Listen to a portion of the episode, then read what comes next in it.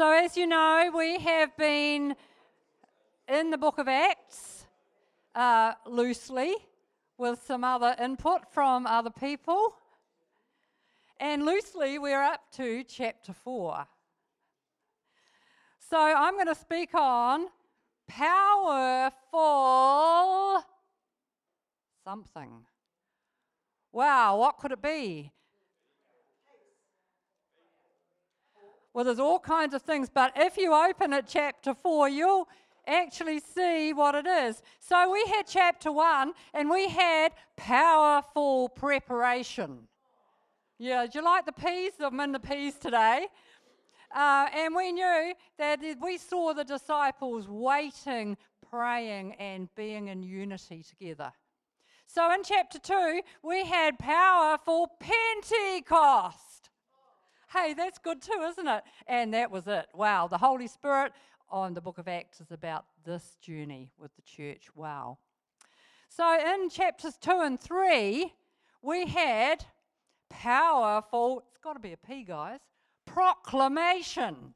Now, I say that because it's about healing, but you know, where they are proclaiming the name of Jesus into healing.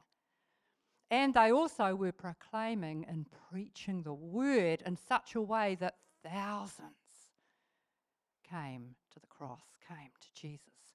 So that's a powerful proclamation. So, chapter 4, we're on to what happens after that is powerful persecution. Can we have that next slide, Alex? There you go. Powerful persecution. Now, if I see you going out to the toilet right now, Kim, I'll be thinking that you want to avoid this topic and you're going to have a long sit, but I've got it wired. Don't worry, you'll hear it in there. No, sorry, I haven't. That's what my son said to say. Uh, how many people have heard a really great sermon lately on persecution? Oh, okay. Well, I'm on my own. So I've got nothing to comp- you, for you to compare this with, so that's great. Um, you know, uh, powerful persecution, I use this term in two ways. The first of all, it's very, it was a very strong persecution. It started and it ramped up. It started in chapter 4 with uh, a visit to jail for a night and then some interrogation and a warning. It continued in chapter 5 with uh, a visit to the jail, an interrogation. Ah, angels letting them out of jail, flogging, and rejoicing. It continued in chapter 6 with more inter- and 7 with more interrogation and martyrdom. And then in chapter 8, Christians were fleeing for their lives. In fact, you'd have to say that Holy Spirit is the number one theme of Acts, but a very close one next to it is persecution. Have you ever thought of Acts like that? You think about Paul and all the stories, they're wonderful stories. You know, the Acts is just the most marvelous book to read. You know, someone's in prison and then the angel comes and breaks them out of prison, and but not always. And there's shipwrecks and there's um, oh, so many things. Paul in chains writing letters. So much, so much persecution. Wow. I want to treat this with great respect. You know, we don't, we haven't experienced a deep well of persecution in this country for some time. I believe the Maori people did. But it will come because this is what is prophesied in the Bible. And so, you know, it, it behoves us to actually learn and to actually take hold of the principles of God that will keep us in this time. And it isn't all negative, you'll see it today, but we've walked with people in Laos who walked through persecution. So I I treat this topic with great care Now, these people were not giants in the faith that God chose for a special assignment. We walked with teenagers who were kicked out of their village because they chose Jesus on very little knowledge, but meeting the Saviour, seeing the Saviour. We walked with older girls who chose it above education because it was a choice. You follow Jesus or you go further in your education, but not both. We walk with young men who were beaten up by their fathers when they decided to follow Jesus. I had one in my English class who, first of all, denied Jesus. He couldn't stand the beating. And then he couldn't stand not having Jesus. And so he walked off away from his family and his village.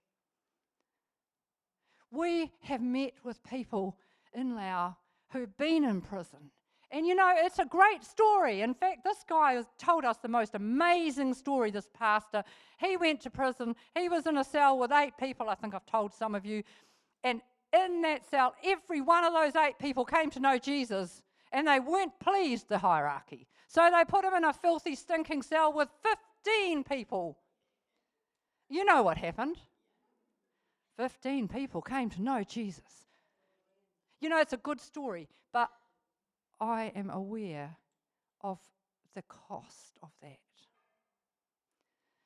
Lao cells are not hygienic. How long was that before those 15 people came to know the Lord in those cells. How many days did this guy wake up, if he slept at all, with the stinking smell, the overflowing slop buckets, the lice, the. and on and on. We need to treat these people with great honour who have chosen Jesus. Do you know it's possible to wipe out Christian persecution? Everybody just needs to deny Jesus. That's quite easy, is it? But we can't. You see, that's the thing. That's the thing. We can't. And this is what will hold us in persecution is the fact that we love Jesus. We just love him. So I hold this with great respect for these people who on an ongoing basis face persecution more than we know about. And I have a, a, a terrible statistic to share with you. Now, um, there's a book called Their Blood Cries Out, written by a guy called Paul, Dr. Paul Marshall. And he talks about this tragedy of Christians dying for their faith. And he, in 2010, so that's before things got even worse, calculated that there are 200 million Christians worldwide who live with the fear of the secret police turning up at their door on any day under state repression. 200 million. And that there are more than 60 countries in which it, excuse me, it's possible to be harassed, abused, imprisoned, tortured, or killed because only because you choose Jesus over them and their way.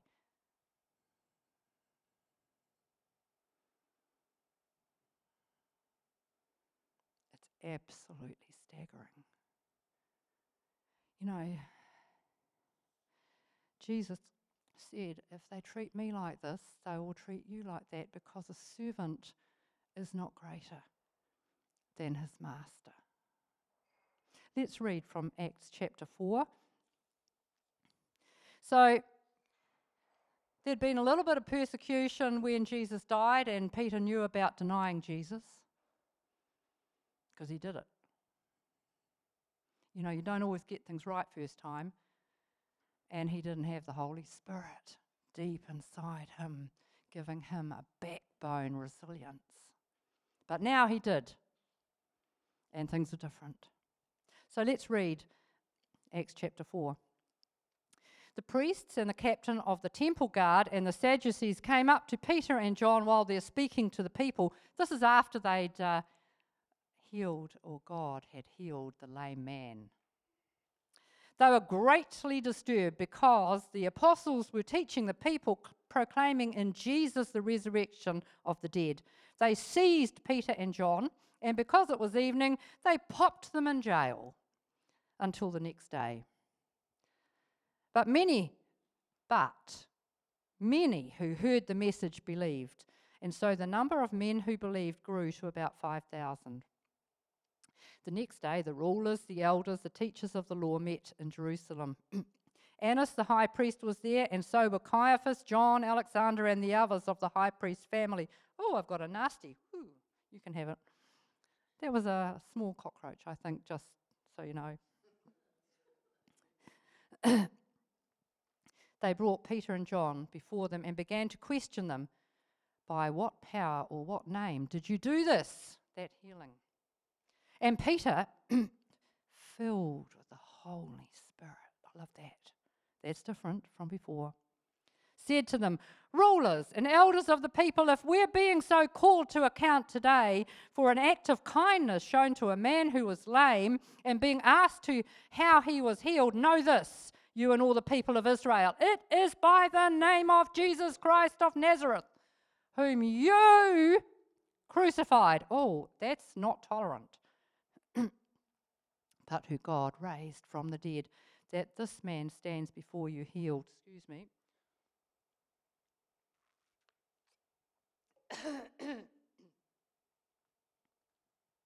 Jesus is the stone you builders rejected, which has become the cornerstone, and salvation is found in no other one. There is no other name under heaven given among mankind by which we must be saved. And when they saw the courage of Peter and John and realized they were unschooled, skilled, uh, unschooled, ordinary men, they were astonished. And they took note that these people had been with Jesus. Wow. But since they could see the man had been, who had been healed standing right there with them, there's nothing they could say. Okay, so how can we say anything when we have you here and you said, Jesus healed me? It's a sort of a solid rock kind of a thing, isn't it? Someone was at the gate for years on his, with his crutches and sitting down, and he's standing before them. So they ordered them to withdraw from the Sanhedrin, and then they conferred together oh, what are we going to do with these men? Everyone living in Jerusalem knows they performed a notable sign and we can't deny it. Oh, good. But to stop this thing from spreading any further among the people, we must warn them to speak no longer to anyone in this name. And then they called them in again and commanded them not to speak or teach at all in the name of Jesus. Peter and John replied, Okay, that's fine. Yeah. Replied, What is right in God's name? To listen to you or to him? You be the judges. And for us, we cannot help speaking about what we've seen and heard. It's just boiling up out of us. It's like Jeremiah says, it will not be stopped. I just can't stop saying it because they had that Holy Spirit awesomeness inside and they couldn't stop speaking and they weren't worried about the consequences. After further threats, they let them go. They couldn't decide how to punish them because all the people were praising God for what had happened. And for the man who was miraculously healed was over 40 years old. okay, so we move to another scene. And on their release, Peter and John went back to their own people and reported all that the chief priests and elders had said to them. And when they heard this, they said, just be really careful how you practice your Christian faith now and be very careful not to say anything that could be used against you. Oh, no, they didn't. They prayed to God Sovereign Lord, you made the heavens and the earth and the sea and everything in them. You spoke by the Holy Spirit through the mouth of your servant, our father David. Psalm 2. They knew it. Why do the nations rage and the peoples plot in vain? The kings of the earth rise up and the rulers band together against the Lord and against his anointed one. Indeed, Herod and Pontius Pilate met together with the Gentiles and the people of Israel in this city to conspire against your holy servant Jesus, whom you anointed. They did what your power and will had decided beforehand should happen. Now, Lord, consider their threats and enable your servants to speak your word with great.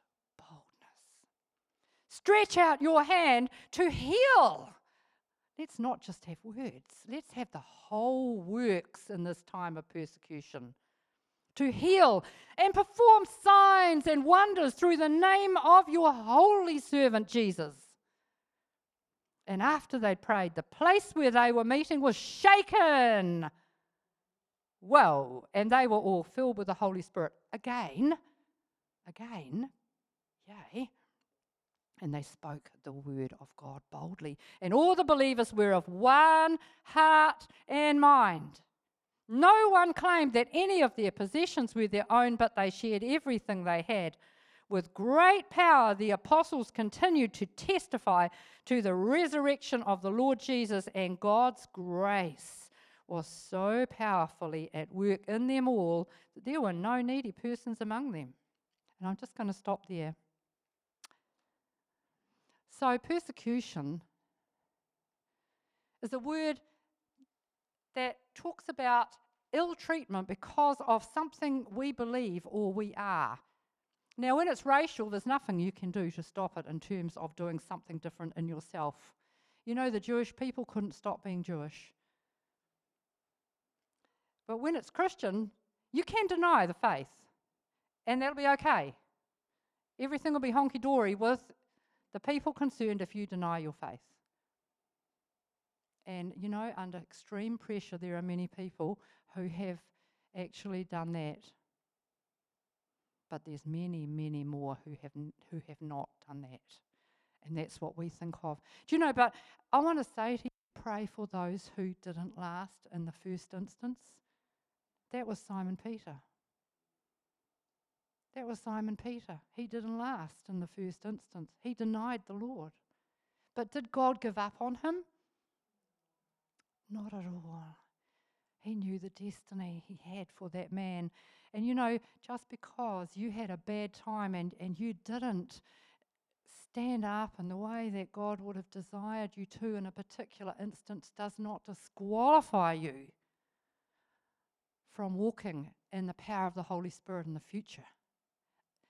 You know, somebody here needs to take that right in here. God's the God of the second chances. God's the God who has more than enough for your future. He's the God who forgives, who cleanses, who breaks the shame off, and who lifts you up for the future that He has in mind for you. And look at Simon Peter. God called him not just to be a good man in the fellowship, but to be a leader of the early church out of a time of denial. God is amazing. Don't let your past decide what your future will be. So in Hebrews, Paul says this to people. He says to the believers, remember those earlier, Hebrews 10 36, remember those earlier days after you received the light when you endured great conflict full of suffering Sometimes you were publicly exposed to insult and persecution. Other times you stood side by side with those who were so treated. You suffered along with those in prison and joyfully accepted the confiscation of your property. Joyfully. Gee, that's a hard one in this land, isn't it? Wow.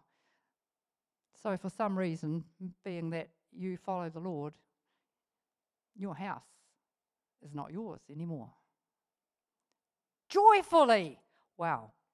Because you knew yourselves that you had better and lasting positions, so possessions. So don't lose your confidence. It will be richly rewarded. And Paul exhorts them not to shrink back. Don't shrink back. You know, the blessings are for overcomers. And that's what God is calling us to out of the darkness, out of denial, into being an overcomer and a victorious person in Him. And Hebrews 11 tells us a whole lot of other stuff of the kinds of ways that people of faith stood in the most difficult trials. You can read it yourself because they were jeered at. They were, well, uh, here's some things flogged, chained, imprisoned, destitute, hunted down, and faced death as, ma- as a martyr.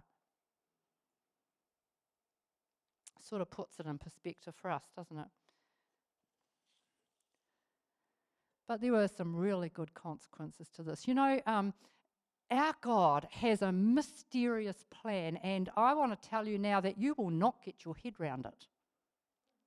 Sorry, guys, but you will not get your head round the totality of God's plan for this world, for this cosmos, because He is God and you have a small mind.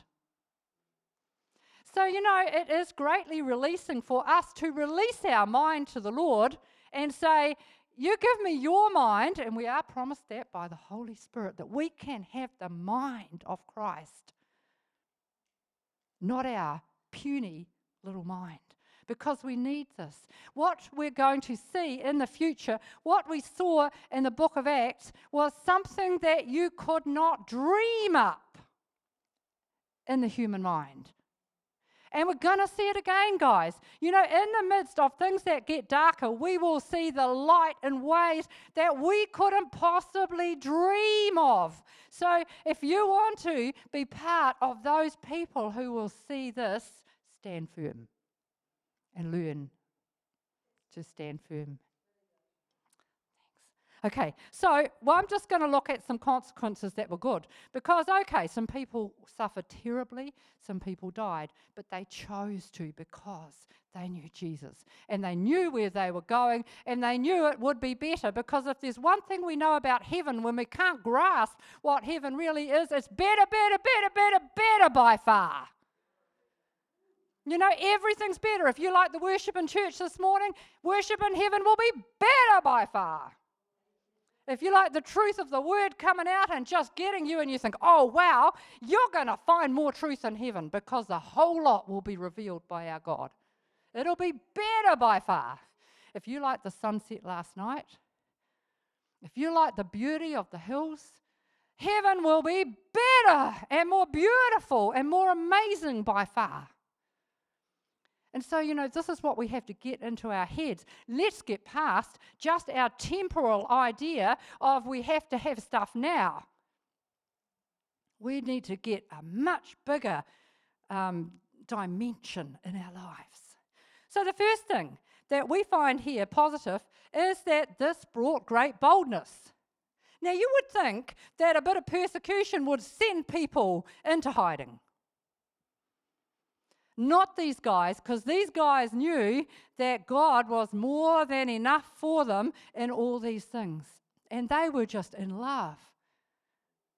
They'd met the Savior, they'd met the Holy Spirit, and they were buzzing with, oh my God, I never knew we could have it like this. And they were in personal contact with Jesus. So, no, they were not giving this up. Absolutely not. Great boldness. Peter and John were really great models. They stood firm. But when they went back to the church, that just wasn't where it stopped. The whole church went, Well, we'll have it too. God Give us boldness. Let us be like these guys who are leading us. We want to have it too. We're going to piggyback on the stuff that they're getting hold of because we see their lives and we see Jesus and we see what he's doing, and thousands coming to know Jesus. Doesn't matter about the persecution, but thousands are coming to know Jesus. 5,000 men. And so we'll do the same. God, give us that spirit. So, what happened was they saw the power of God breaking forth. Do you know, sometimes it takes uh, a, uh, a persecution, a trial to f- refine where we are at. It's really good at refining it and at pushing aside the things that are not really very important in our lives. And that's what it did for them. And that's why they were able to count some things not important. This refined what they really thought was important in their lives. So the power of God broke through and shook the building. Now, I'm willing for the Lord to shake the building this morning, even though I don't really like earthquakes very much. I suspect this was a very local shaking.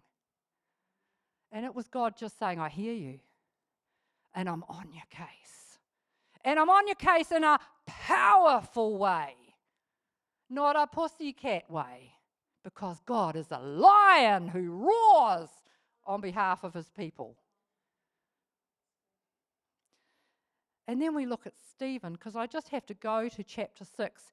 And I'm just we're just going to read this because I'm talking on persecution. So I want to look just read two verses in chapter 6. This is Stephen who was one of the godly men in the congregation. Chapter 8 Stephen, a man full of God's grace and power, performed great miracles and signs among the people. Opposition. Oh, surprise, surprise. Opposition arose, however, from members of the, of the synagogue of free men. Hmm. But what was he like? He was a man who was full of grace and power. You see, what's grace? Well, people say, oh, the unmerited favour, we didn't earn it, we got it. Well, that's nice, but it's more. Grace is the empowerment to walk the life that God has chosen for us to, to live, the fullness that He has chosen for us that we can't have in our own strength. Grace. And you know what? When you say, well, persecution, yeah, I'd like to sit on the toilet out there and not hear anymore, thank you, because I don't like that topic, you might be missing out on the grace of God. Because what God says is, I don't take you anywhere that I don't go with you. There is not a place, there is not a hole in the ground, there is not a hiding place where I will not be with you. There is not a situation, there is not a horrible thing happening where I will not hold your hand. That is some kind of companionship. That's what God promises us. He had this grace and he had power because he walked in this grace where he didn't care about earthly consequences. He was so into the power of heaven and the glory of heaven.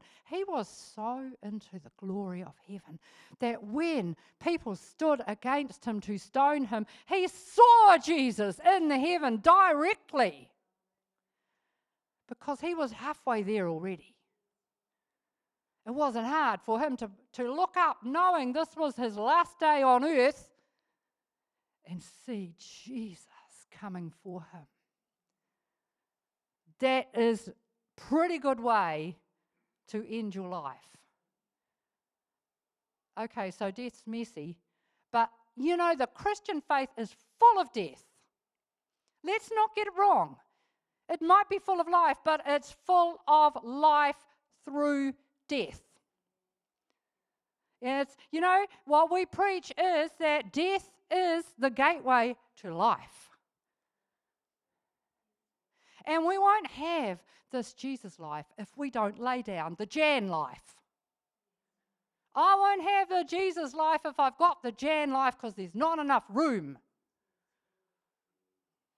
But if we will lay down our own life, God promises us that we will have the Jesus life and it will be enough for anything. And you see, there was rejoicing. This brought rejoicing. This persecution, this hard time brought rejoicing. And you know, Paul, or whoever wrote Hebrews, said, Jesus is the model in this. You just look at Jesus. When you think about rejoicing in hard times, you just have a jolly good look at Jesus. Let's run with perseverance the race marked out for us, fixing our eyes on Jesus, the pioneer and perfecter of our faith. Why? For the joy that was set before him, he endured the cross, scorning its shame, and sat down at the right hand of God. Consider him who endured such opposition from sinners so that you might not grow weary and lose heart. Fix your eyes on Jesus, guys. Consider him. We've been considering him this morning. How was it? It was special and beautiful, wasn't it? And he says that every day of your lives, fix Jesus in front of you, consider him. And that brings rejoicing. And James has got it. You know, James said, Consider it pure joy, my brothers and sisters, whenever you face trials of many kinds, because you know the testing of your faith produces perseverance, and perseverance, finishing its work, means that you will be mature and complete, lacking nothing. So, it, you know, there's just a little something there. What if it didn't happen? So, what if you don't have trials? What if persecution is not, you push that away? Well, actually, you can't really, but if you don't have trials, you could be just immature and lacking in what you could have. So, you know, when we face hard times of any kind, let's just gather it up and say to God, okay, give me the results. Okay, I'm in this place, I accept it, but only if I can have your results. Only if I can have the perseverance that will give me maturity. I want to be mature, standing firm in the gospel. And the fourth thing is expansion. This persecution brought expansion. Now we have to look at the country of China. Now, when you know about this, and I'm just going to say it, and you know it already, and you say, yeah, yeah, yeah, but I'm going to just point it out again. In China, in 1949, when the communists came to power, there were 1 million Christians, about, around about 1 million. 1 million. Whoa, that's a lot. Praise God. I wish there were a million Christians in New Zealand, but there are millions and millions who didn't know Jesus. Do you know how many there are now?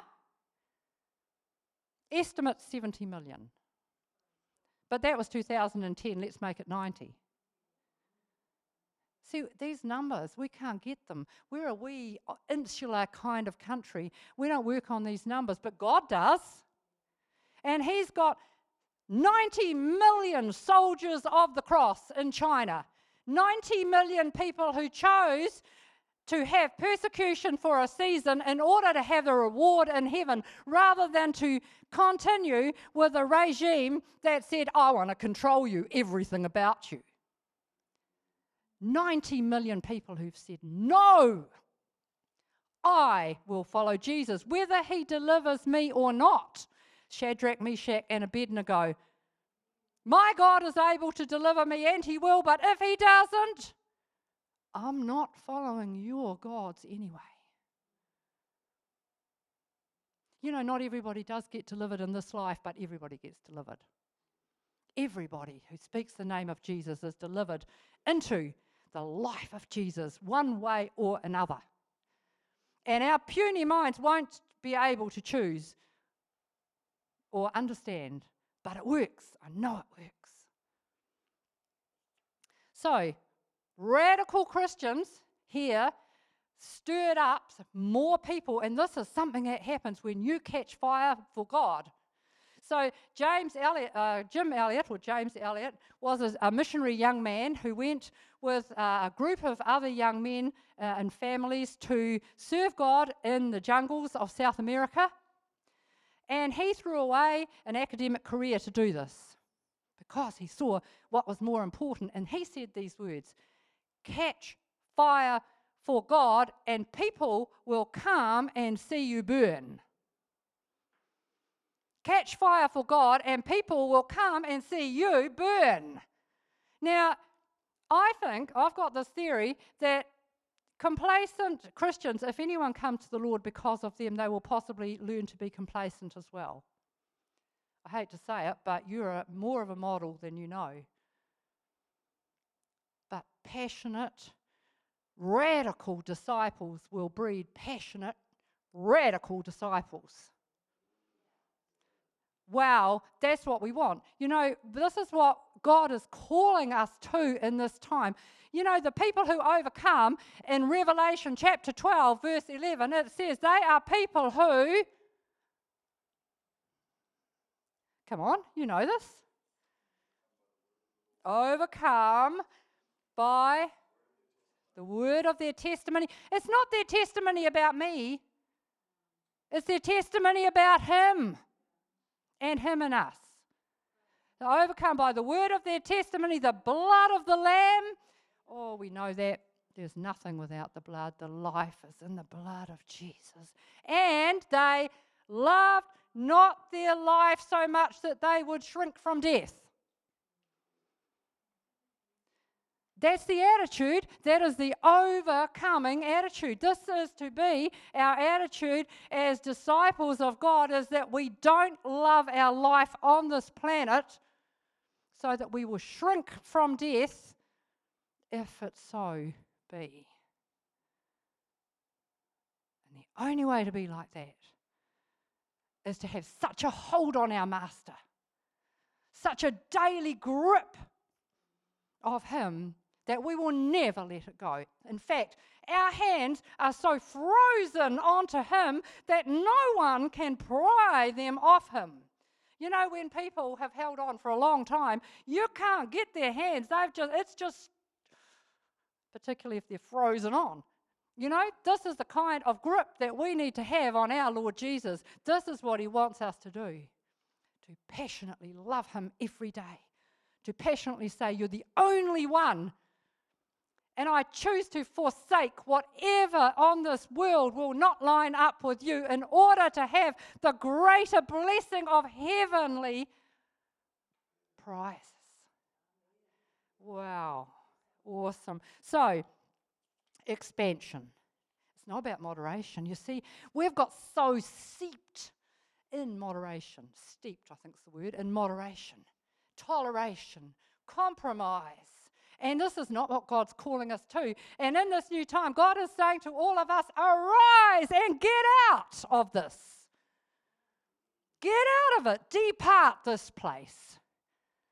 And walk in a radical, radical excitement with the Lord.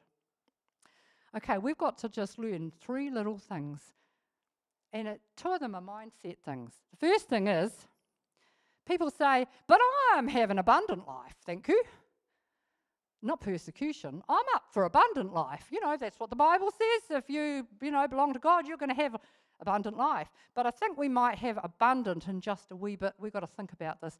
Actually, what it means is it's about quality and it's about fullness of life.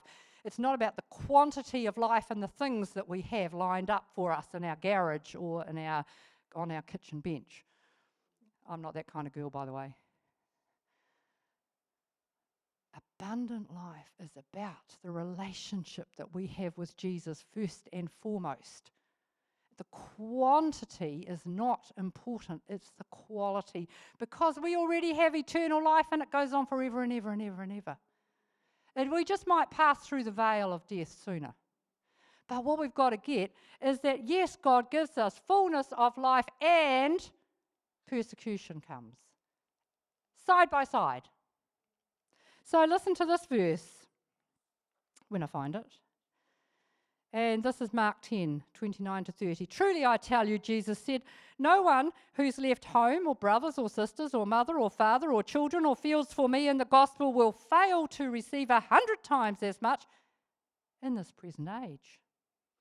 Homes, brothers, sisters, mothers, children, fields, along with persecution and in the age to come, eternal life. Wow. So it's not abundant life or persecution, it's life to the full and alongside persecution. That's what's available.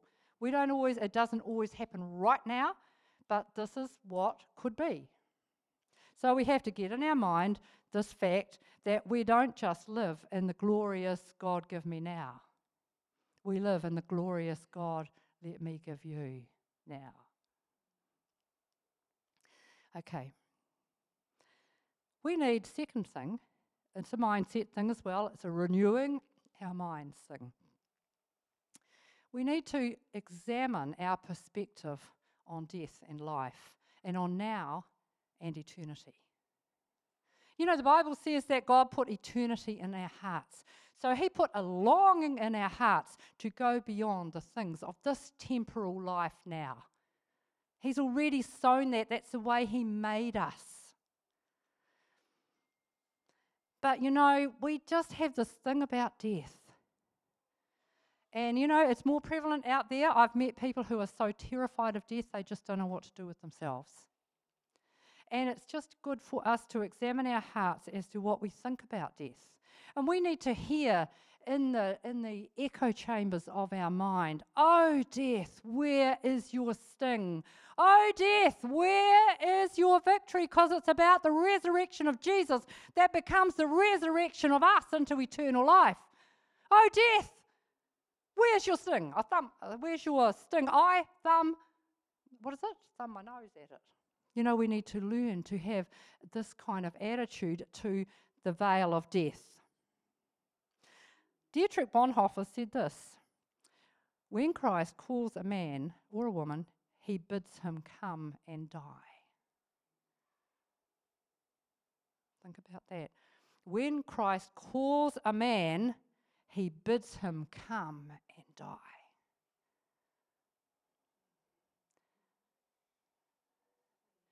What he means is die to self, die to your own ambitions, die to the, the ideas that you had, so that you can lay it all down, bury it, and pick up the life of Christ because I said before you can't have both. That's what Dietrich Bonhoeffer believed, and that's what he lived, and that's what he died for. because he died in a concentration camp in World War II. And he recognized it before he died. We need to too. Okay. Last bit. Prepare. Number three. Prepare. You know, Lorraine told me, where are you, Lorraine? That she was with the Lord and she got two words strongly from him. And what were they, Lorraine? oh, get ready. Yeah, get ready. You know, there's lots of things we have to get ready for. And if you're an expectant mum, you've probably got your bag by the door waiting for the hospital. You know, if you're like 39 weeks plus, the bag's there packed, ready. Now, I'm not saying you should pack your bag for prison, but we need to, in our own walk with the Lord, get ready. And how do we do that? I've already said it actually. So I'm just going over it. It's about our relationship where we hold on so tight. It also says, Paul says in Hebrews, don't forsake the assembling together of believers. Don't do it alone. When it's tough times, you don't do it alone. You, you don't see the Acts 4 people doing it alone. You see them all together having this almighty blast of a prayer meeting that shook the building. That was some prayer meeting. But they did it together. We've got to do this in life together. So, the things I want to finish with are let's not forget those who are suffering because the Lord told us in Hebrews 10 to walk side by side, to stand side by side, and I felt convicted myself. Have I stood side by side with the suffering church, with the 200 million people who have at least a threat on their threshold? I need to pray more for those people.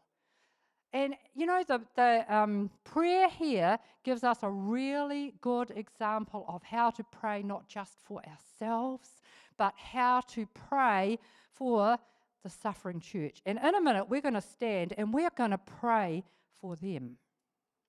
So I'm going to read it again so you can know what to pray. Matt, maybe you could just come up.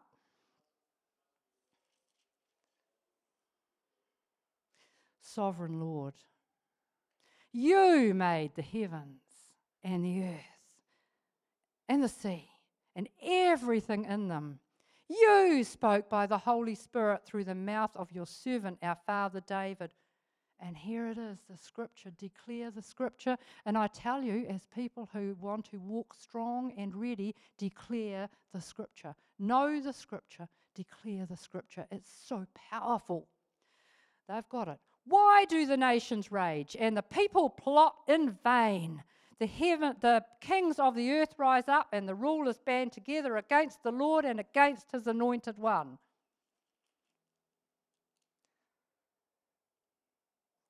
They did what you, so it talks about Pilate and Herod, and they conspired against your holy servant Jesus, whom you anointed. They did what your power and your will had decided should happen. So we want to pray God's will for these people. And you know, I've heard from several people that, you know, when they pray for us, imagine that. How humbling is that? That people in the suffering church pray for us in the West. And they don't pray for themselves, and they don't want you to pray for them that they will be taken out of this rough time.